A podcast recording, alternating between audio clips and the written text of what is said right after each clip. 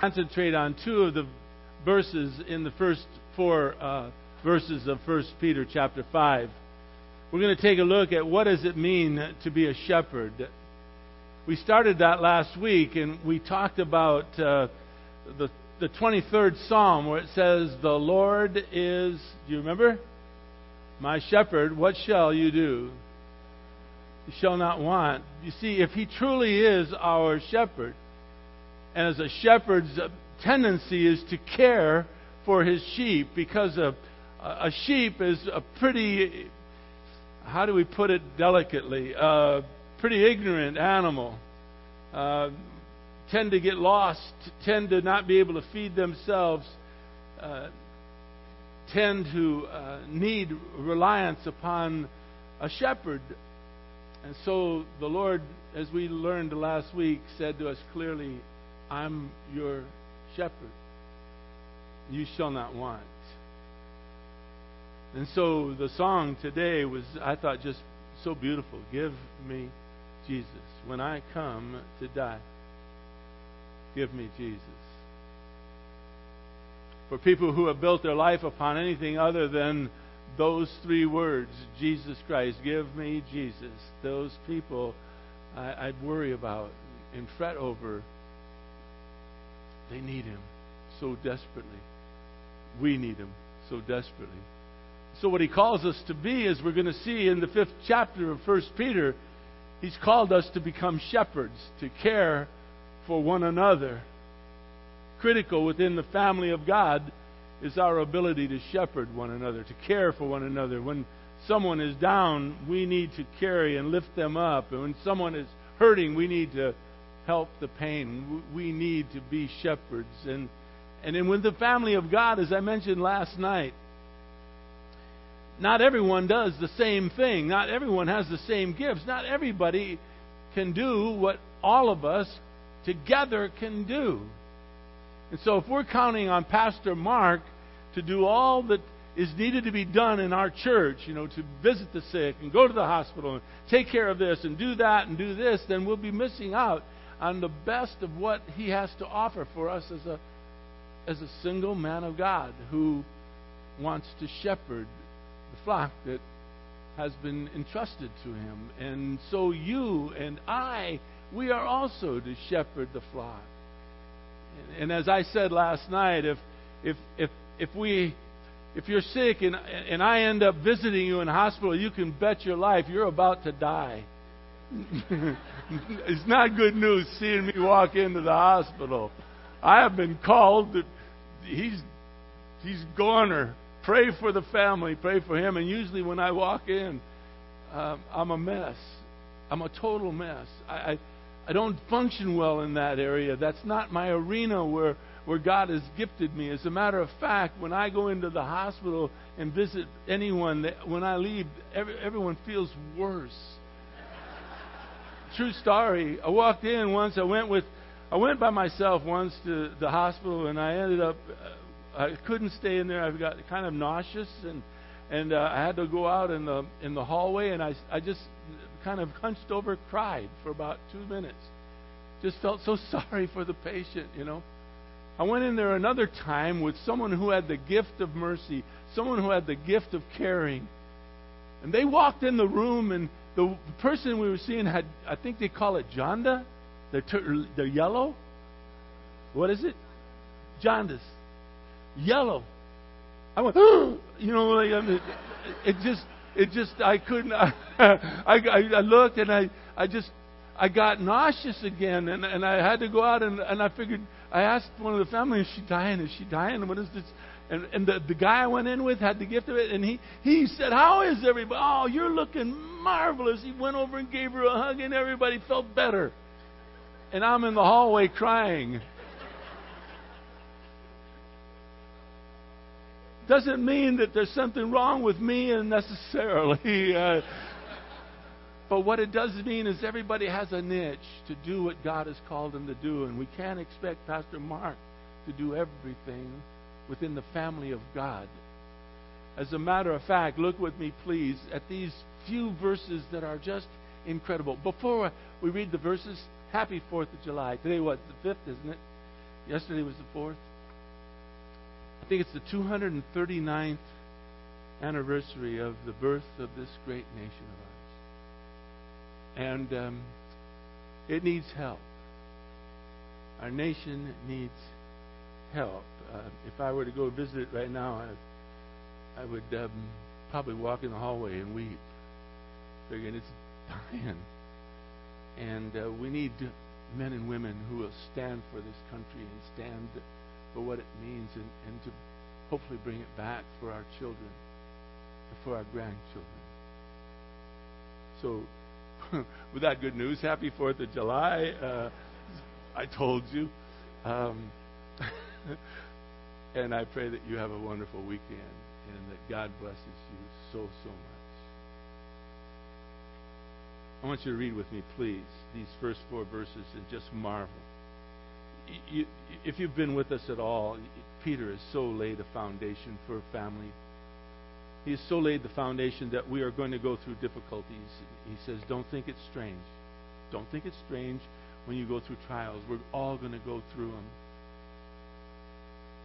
And he says to us, therefore, in verse 1 of chapter 5, I exhort the elders among you, as your fellow elder and witness of the sufferings of Christ, and a partaker also of the glory that is to be revealed, he shepherd the flock of God among you, exercising oversight not in, under compulsion, but voluntarily, according to the will of God, and, not for sordid gain, but with eagerness.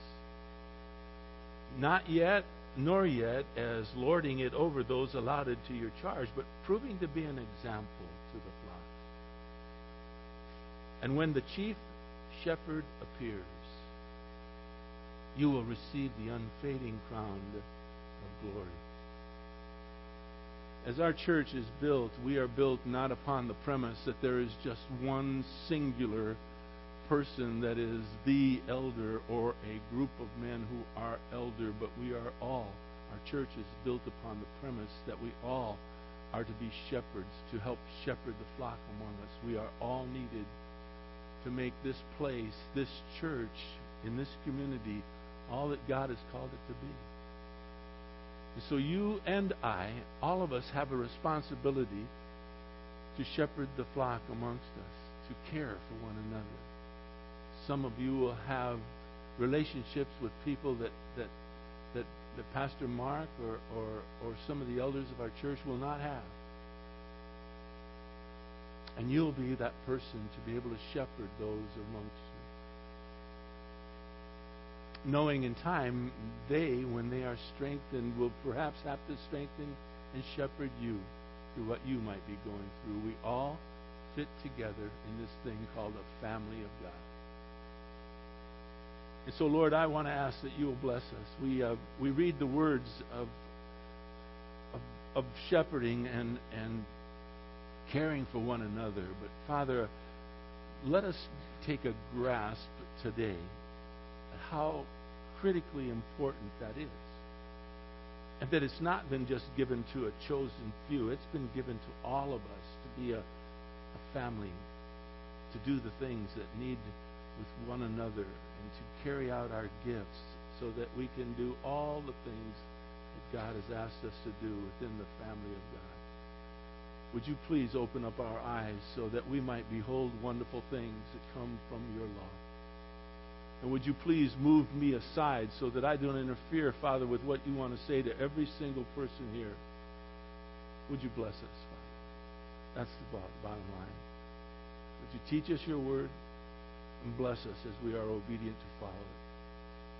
And Father, we give you the glory, we give you the praise, we give you everything, Father, that you so richly deserve. And we pray and we ask all these things in the most precious name that we, we can ever know. That's the name that you've given to us, Father. The name that you have given us to worship here on this earth. That is your Son, our Savior, Jesus Christ. Amen. in verse 4, when it says the chief shepherd appears, those that title for Jesus Christ is one of the most beautiful descriptions of our Savior in all of Scripture.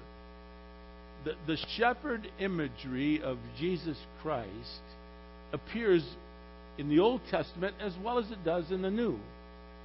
Let me give you a couple of um, titles of Jesus Christ in his being a shepherd. We saw last week, we've already mentioned it, in the 23rd Psalm, the first verse, it says, The Lord is my shepherd. I mean, I just love the heart of David as David explains who his shepherd is, and therefore he says, Since he is my shepherd, if you recall from last week, I therefore am his sheep, therefore I shall not want. In the New Testament, Jesus Christ says of himself in John chapter 10, verse 11, he says, I am the good shepherd.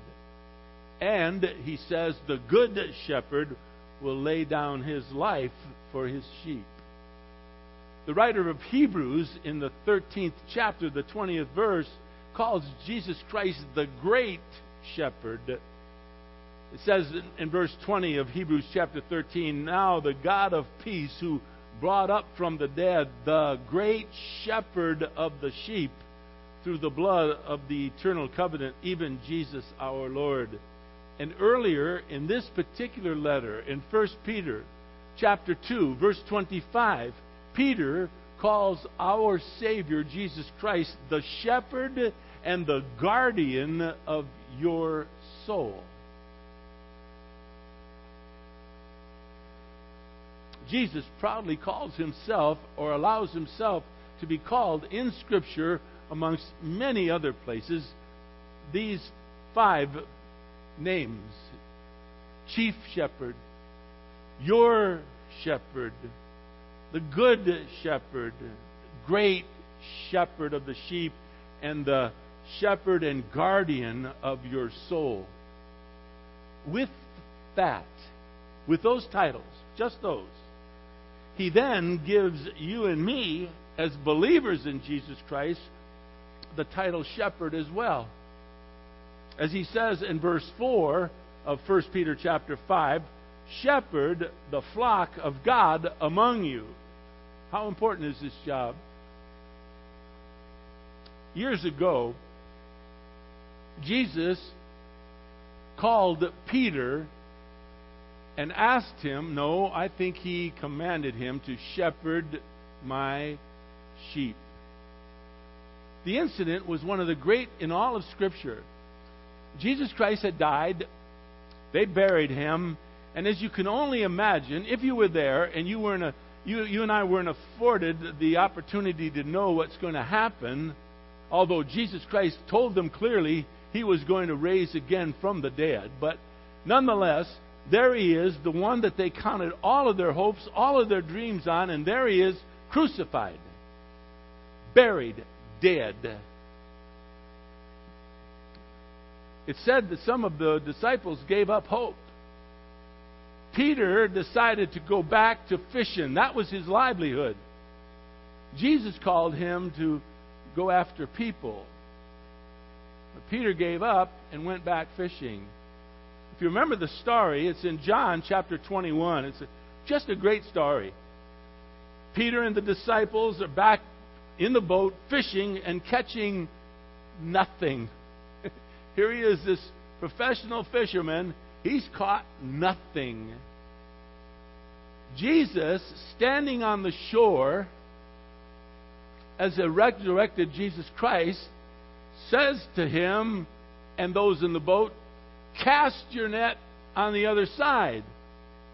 Uh, that makes no sense to me as a fisher. I'm not being a fisherman. I mean, does, can't the fish swim under the boat? I mean, why cast the net on the other side? And they do. And they cast the net on the other side, and they were not able to pull in all the fish. To which John says, Peter, I think that's Jesus. To which Peter does not wait for them to row back into shore. He jumps in the water and swims to be with his Savior. They have breakfast, and after breakfast, Jesus pulls Peter aside. And so the story begins and says to him these magical words It's in John chapter 21, verses 15 through 17. When they had finished breakfast, verse 15 says, Jesus said to Simon Peter, Simon, son of John, do you love me more than these? The word love there is agape, meaning to totally, completely love without expecting anything in return. Do you love me more than these? I take that to mean, do you love me more than going back to fishing? Peter said to him, Yes, Lord, you know that I love you. The word that Peter used there was not agape for love. He used the word phileo. It means, you know I like you a lot. So Jesus said to him, tend, tend my lambs. Jesus then said to Simon Peter the second time, Simon, Simon, son of John, do you uh, agape? Do you love? Do you love me?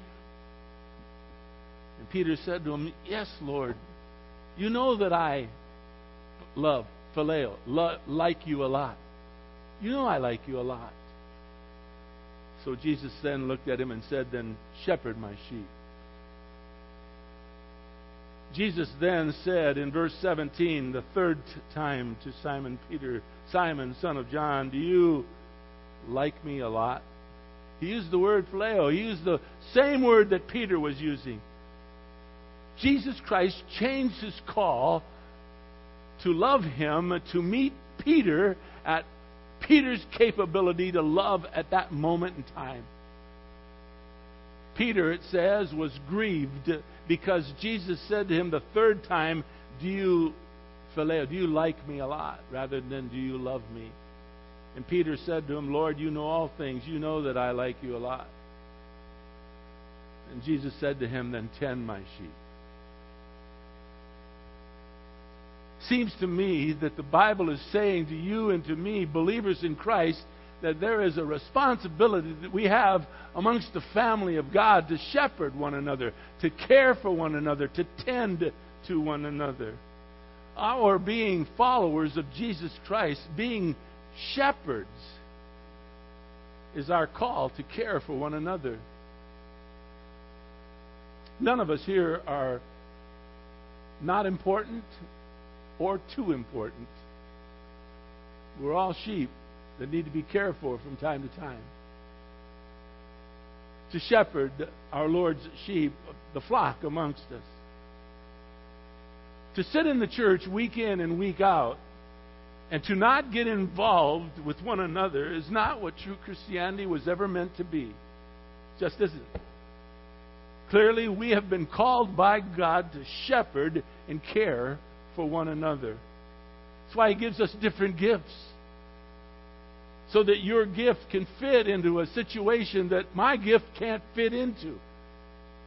And where my gift fits into a situation where yours can't fit into either. We need one another to shepherd one another, to build each other up, to, to encourage one another, So Peter and our Lord assures us that if we do care for the family of God, that when we do care for the family of God, verse 4, when the chief shepherd appears, we're going to receive an unfading crown of glory. The word appears there in the Greek is P H A N E R O O. It means to make manifest, it means to make clear, it means to reveal. So when Jesus Christ appears, and here in verse 4, along with chapter 5, verse 1, the glory that is to be revealed is the reference to our Lord's second coming. He's going to be coming back again someday, hopefully soon. At which time, verse 4 tells you and me, we who shepherd the flock among us will receive an unfading crown of glory. Now, we need someone else to explain this. Because it is hard to almost impossible for me to ex- talk about receiving any reward from my Lord. I, I can't fathom it. I don't. Uh, I get it. I get it. I get what it says to me. When he tells me and he tells us that we are going to receive an unfading, unfading crown of glory, I'm not sure that I can adequately explain to you what that means. I do know this, though. I do know this. It is unfading because Paul teaches about rewards in a very clear fashion that I think all of us can understand. If you want to, you can turn to 1 Corinthians chapter 9 with me for a moment. It's just two verses, though. But Paul taught us this about our rewards and their being unfading, imperishable. Watch. In 1 Corinthians chapter 9 verse 24, Paul talks about receiving a reward as if someone who is watching a, um, an event, a sporting event. It appears to me that Paul loved sports, loved watching. I don't think he was much of a participant because I don't think he was much of an athlete. He wasn't, the way Scripture explains him, he wasn't built like an athlete, anyways. And he says in verse 24, Do you not know that those who run in a race, they all run, but only one receives the prize? Therefore, he says to the body of Christ, Run in such a way that you may win. He says in verse 25, Everyone who competes in the games exercises self control in all things. They then do it to receive a perishable wreath. They, they when they win, they were given, I guess, a wreath that was made of, I don't know, what, flowers? I don't know. But it would perish. It wouldn't, wouldn't last forever. And so he says, they receive a perishable wreath, but you and I, when we run in our race, in our ministry, being shepherds, we receive a prize, he says at the end of verse 25, that is imperishable, unfading, folks. Paul was more than likely speaking of the popular sporting games that he must have seen in Greece, where athletes received prizes for winning, but they received rewards and prizes that were perishable, that would fade away in time. And Paul must have thought, gee, I could never compete against these guys in these games, but in what I do for my Lord, I too will one day, he says, receive a reward, a crown, which is better because my reward is unfading, it is imperishable. I get that. I get it. I don't quite understand it. And I don't live my life for that. But beating deep within this heart of mine is the idea of a reward that it that gives me this, this excitement if I do receive anything. It's in Revelation chapter 4, last book in the New Testament. Take a look at it if you would. It's only two verses again, but it's in verses 10 and 11. I love, love, love this exciting thought of if we do have a reward, what we are going to do with it. It says clearly in verse 10 the 24 elders. Now, that, that's us. The 24 elders in the book of Revelation is talking about the church, believers. It says the 24 elders will fall down before him who sits on the throne and will worship him who lives forever and ever. Watch now. And they will cast, we will cast our crowns before the throne, saying, Worthy are you, our God, our Lord and our God, to receive glory and honor and power, for you created all things, and because of your will, they've existed and were created. Verse 10 tells us, We will cast our crowns before the throne for the life of me, I cannot grasp the idea that I will receive anything for what I do here on earth. Ever since the very first day my wife and I started in ministry and serving Jesus Christ, our purpose in serving was never ever for the reward, but only for the blessings. The blessings of serving Him. And if there be a reward that might come our way, okay, fine. But what I long to do with that reward is to cast it at His feet and say to Him amongst the myriad of people, Worthy are you, our God and our Lord. The unfading, unfading crown of glory, the reward that, that is coming. And then we cast at His feet, calling Him worthy, ought to be reason enough for any shepherd to desire to serve the Lord with all of their heart. The theme of future rewards has already been one of Peter's main thoughts here in 1 Peter. Look back at chapter 1. We studied it a long time ago now, but it bears, in fact, this is the time where we need to go back, look at it again, and see what, what, what it was that it said we will receive after now studying through the first four and uh, almost a half of the verses in in 1 Peter. In 1 Peter chapter 1 verse 4, listen to this. Listen to what Peter said to us. We will obtain an inheritance which is watch now, an inheritance which is imperishable. We will receive an inheritance that is undefiled. Watch now we will receive an inheritance that will not fade away because it is reserved in heaven for you. Verse 5 This inheritance is given to you who are protected by the power of God. My Lord, people. Alex, if we were in, in in Alabama right now, that guy would have been just strapping around that church and running and just going nuts, I bet. That, that's the news that, that, that ought to make within your spirit leap. You've been protected by the power of God through faith for a salvation ready to be revealed in the last time.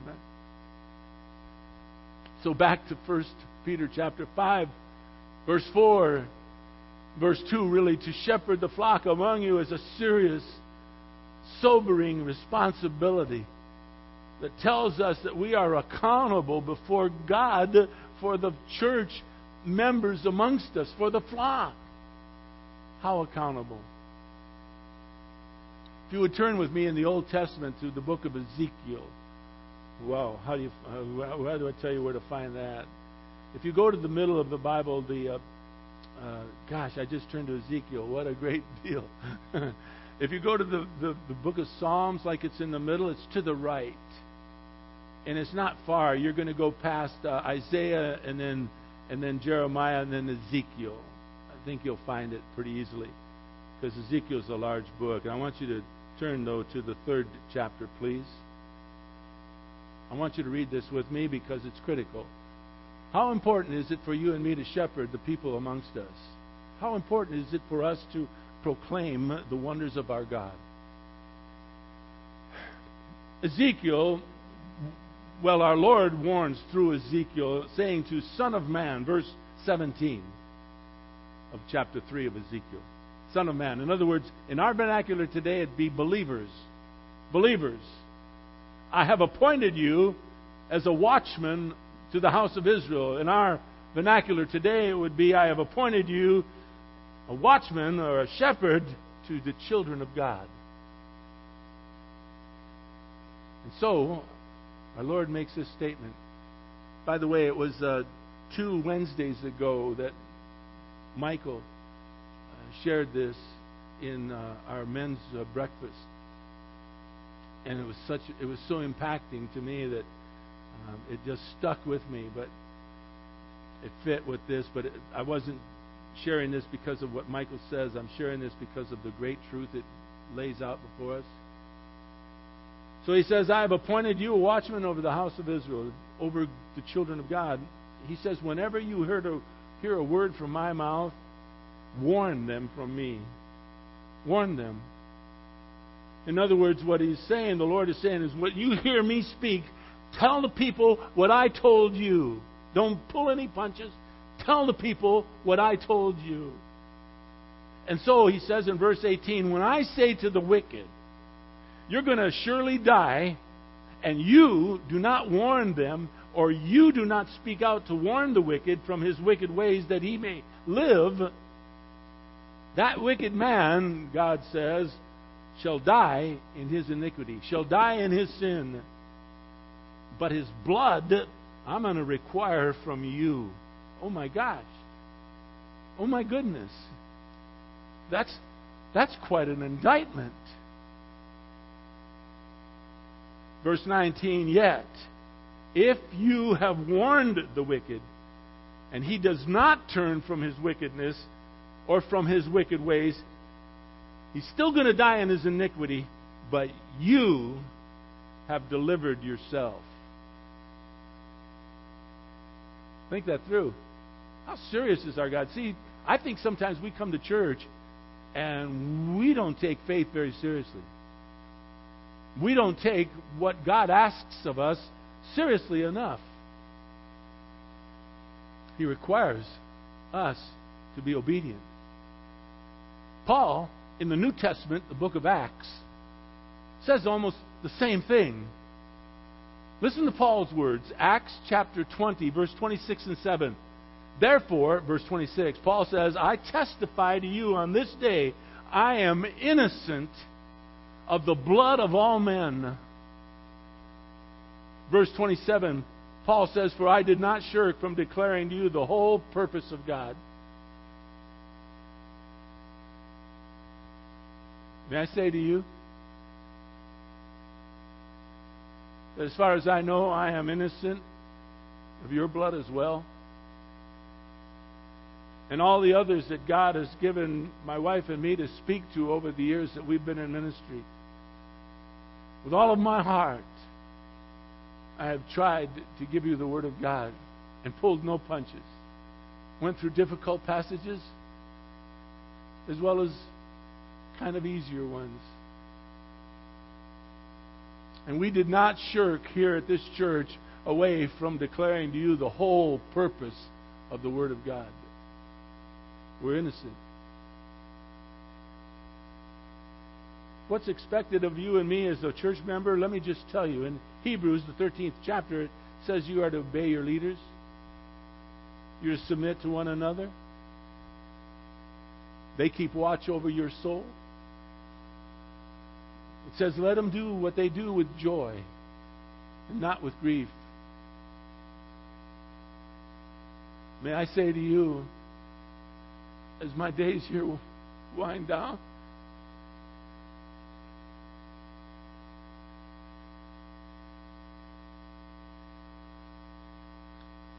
you, you've allowed me to serve this church with joy and not with grief. Scripture wants you and me to know that God's high standard for us as a church and the rewards that we will receive in serving Him are important. And so He tells us we are to shepherd the flock of God amongst us. I want to close with this, if I may. First Corinthians. You can leave.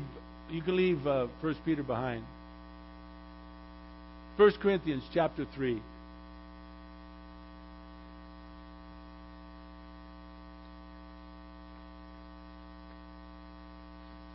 one of my heroes, of course, is Paul.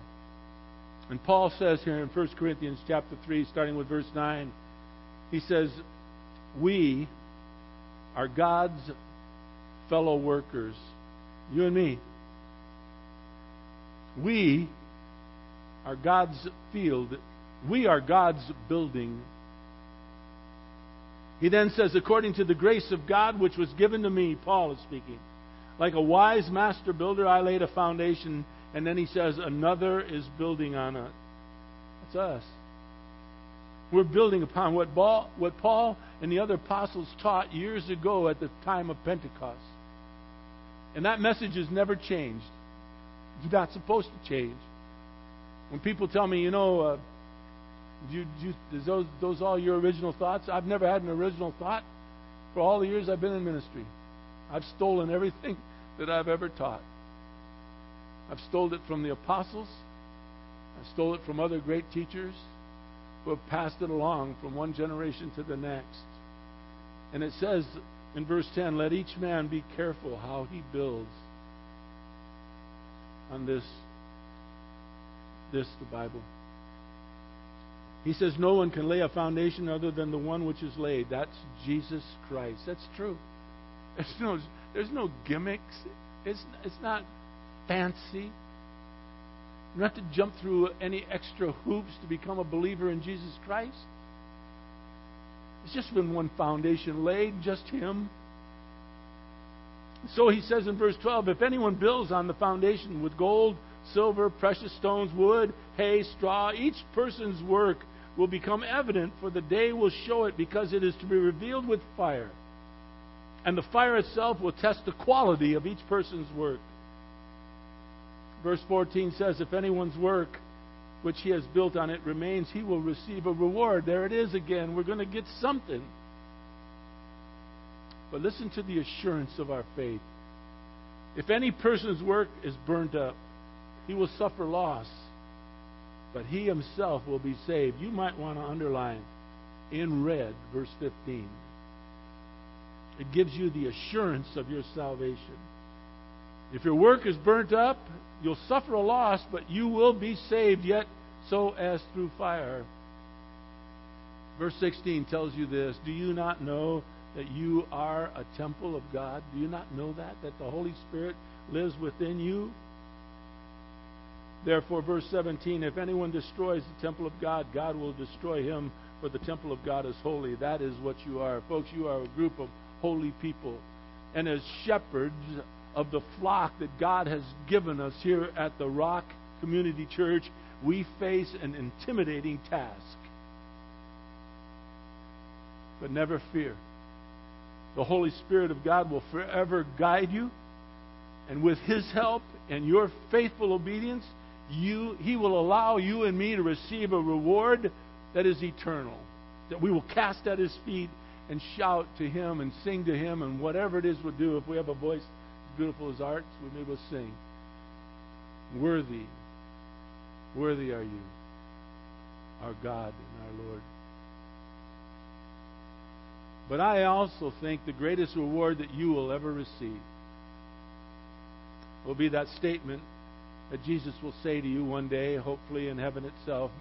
Matthew chapter 25, verse 23, when he looks you in the eye and he says these magical words, Well, I forget, what is it?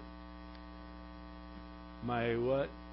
Good and faithful servant, enter into the joy of your rest. Well done, church. Well done, shepherds. Care for one another. Thank you, Father, uh, for this morning. Another great lesson from Peter that talks about us being a shepherd and caring for one another. Father, I pray for this church, everybody here that comes to know you and believes and trusts in you, that we will one day, I don't know about the rewards. I don't know, Father. I, under, I, I know you teach me, Lord. I just don't know. I can't fathom it. But I'd love to hear well done. I really would. Well done, my good and faithful servant. Enter into the joy of your rest. Now, Father, would you bless us wherever you might take us on this 4th of July weekend and care for us and, and um, let us love on one another and care for one another in our own family as well as in our church. And, uh, and bless us, Lord, please. There'll be a prayer group up front, uh, Father, for anybody that needs prayer. We would love to pray for one another. And so, Lord, we thank you for that. In Jesus' precious name, amen. I love you all. See you next week, I hope. Have a great 4th of July weekend.